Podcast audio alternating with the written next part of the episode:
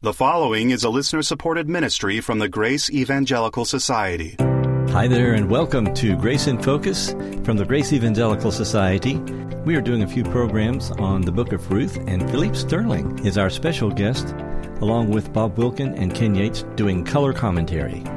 You know, we call our programs episodes, but the book of Ruth itself has its own episodes.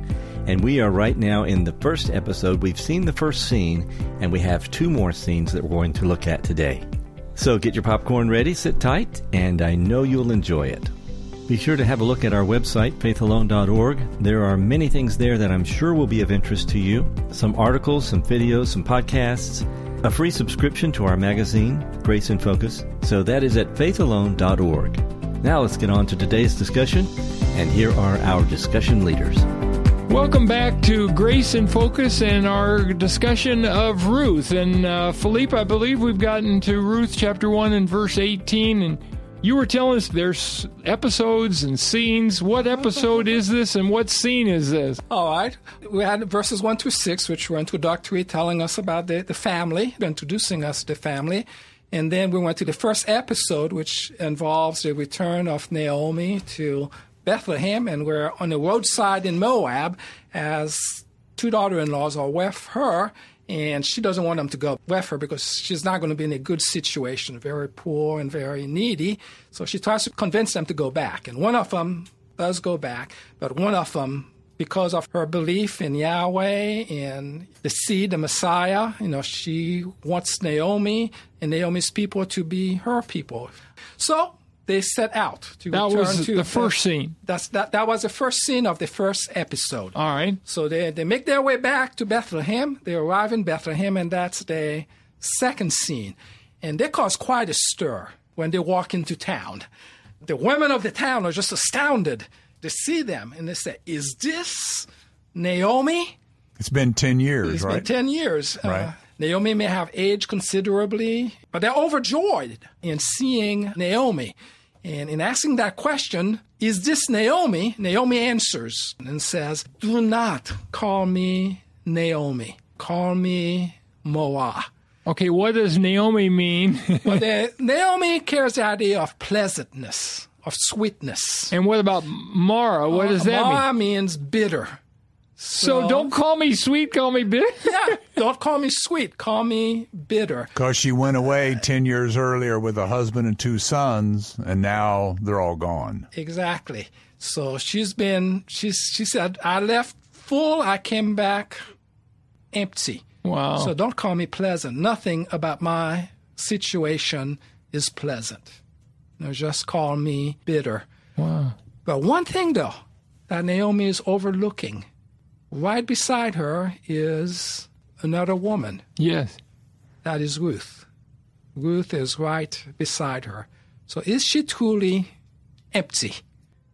No. As it turns out, she's quite full. Well, she's going to be quite full because of that woman. And so that's the end of the first episode. One episode, two scenes. you Okay. know. So that's going to take us into the second episode, which is all of chapter two. And there will be three scenes there a scene in a household, a scene in a field, and a scene back in that household. So three scenes in the second episode, and mm-hmm. that's chapter two. Yes. All and, right. and chapter one ends by setting the stage, right? Uh, Right. they came to Bethlehem at the beginning of the barley Right, harvest. exactly. And that sets the stage Right. for what's coming. So I mean, this is a, part of the wonderful literary qualities of this book. Everything prepares the way for the next thing. Lots of transitions but- in the book. Right, a lot of transition, and it's just wonderfully well written.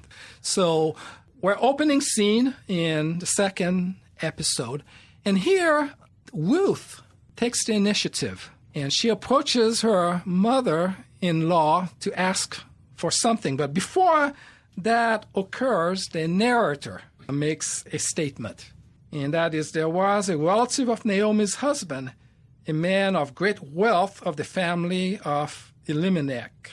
His name was Boaz.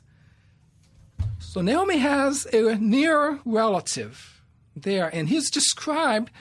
Now, of course, in this translation, it says a man of great wealth. But the description is more than just that. If I'll, I'll, give the Hebrew here, I will, and I'll explain it, of yeah. course. It says that this man is an Ish Gibor Chayil. In the usage of that expression, it can mean one of three things or several things you know, together. It could be that he's a mighty warrior. Like Gideon is described as an Ish Gibor Chayil, a warrior, a yeah. great warrior. It could be a man of great wealth, or it could be an indication of great character, of noble character. So the question comes in what is Boaz? Is he a wealthy man? Is he a warrior, a great warrior? Is he a person of character, of noble character?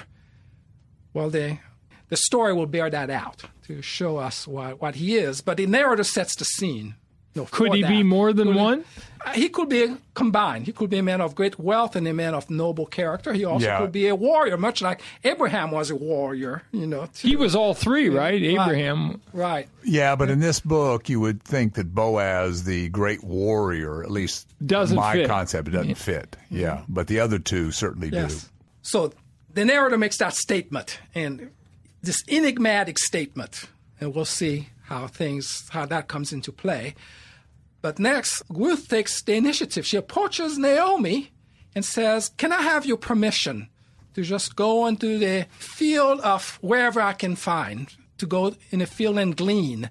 Now, gleaning in the Mosaic Law was one of the ways that the poor and the needy could obtain sustenance uh, for themselves. That is, they, they could go after the reapers, and whatever was left on the ground, whatever fell to the ground was to stay, you know, on the ground. Whatever was left on an olive tree after the harvesting was done was to be left there.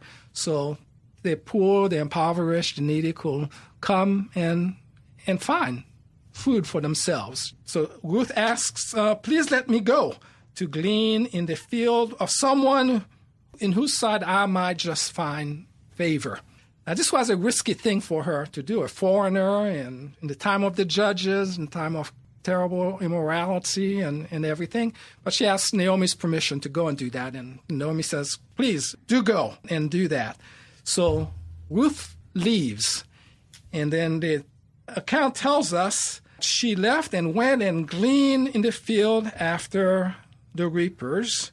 And lo, just by accident, now she just happens to come to the field of Boaz, this near relative of, of Naomi. So the text talks about chance, you know, chance occurrence. Yeah. But of course, in the scriptures, nothing is by chance. Everything has theological significance. So chance is not really chance. Yeah. You know, it's part of God's providential guiding, we would say.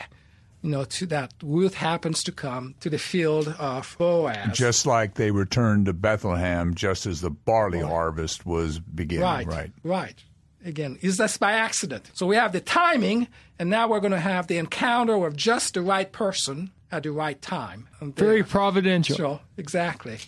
So she goes there, and not only does she come to the field of Boaz, but she comes at a time within an hour or two after she gets there, Boaz himself comes onto the field. Now, Boaz has a lot of servants and everything, so he didn't really have to, to be there in the middle of the day and, and come. He could have avoided to be there until the cool of the evening and everything. But he happens to come just as Ruth is busily engaged in picking up what had fallen, been left behind on the ground. So he comes in, and part of his character is even in how he treats his servants, because he comes onto the scene, and the first thing he does is, is in the name of Yahweh, he greets his reapers. He says, you know, may Yahweh be with you. Wow. And they reply in turn to him, may Yahweh bless you.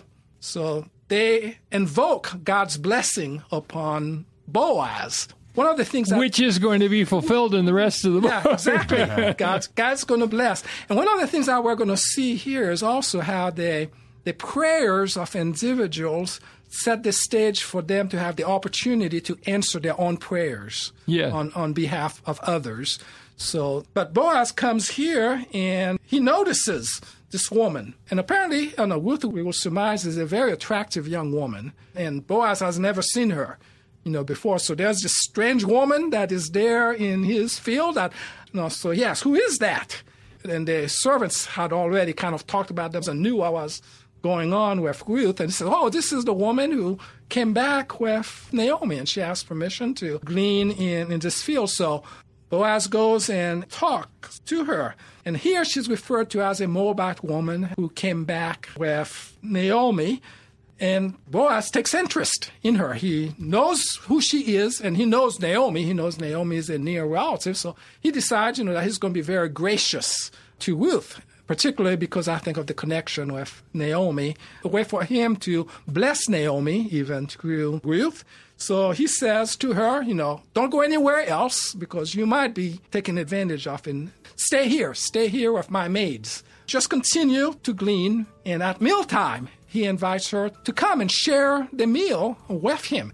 She's able to eat of the roasted grain itself, and so he goes out of his way publicly to provide, you know, the best for her. And then he gives instructions to his servants and says, "Don't let any harm come to her." And what's more, not only do I want you to allow her to glean, I want you to take deliberate steps to drop things, you know, for her, you know, to take out big sheaves, portions of grain, and, and lay them there for her to pick up. And so that all happens. End of the day, Ruth bits out the grain, and she beats out an ephah of grain. Now, how much is that? An ephah is about half a bushel. And, a And how much is that? Well, I, I think when you read these things, for me, it's like all you need to know is it was a lot. Yeah, I- I've read different things. One thing I've read is that it was the equivalent of what a la- laborer will be able to purchase with a whole day's wages. Others, I've said it could even be half a month of wages that would have been required for a common laborer to get that much grain.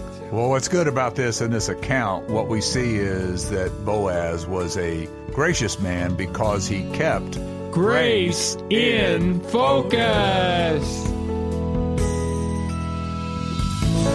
Thank you, gentlemen, for that interesting discussion. Our goal at the Grace Evangelical Society is to teach Scripture clearly and without confusion. One of the best tools for that clarity, we believe, is our website. It's faithalone.org. That's faithalone.org. On our site, we have all kinds of materials that are designed to help you mature and grow in your faith and your understanding of Scripture. Please come visit us at faithalone.org. That's faithalone.org. You'll be glad you did.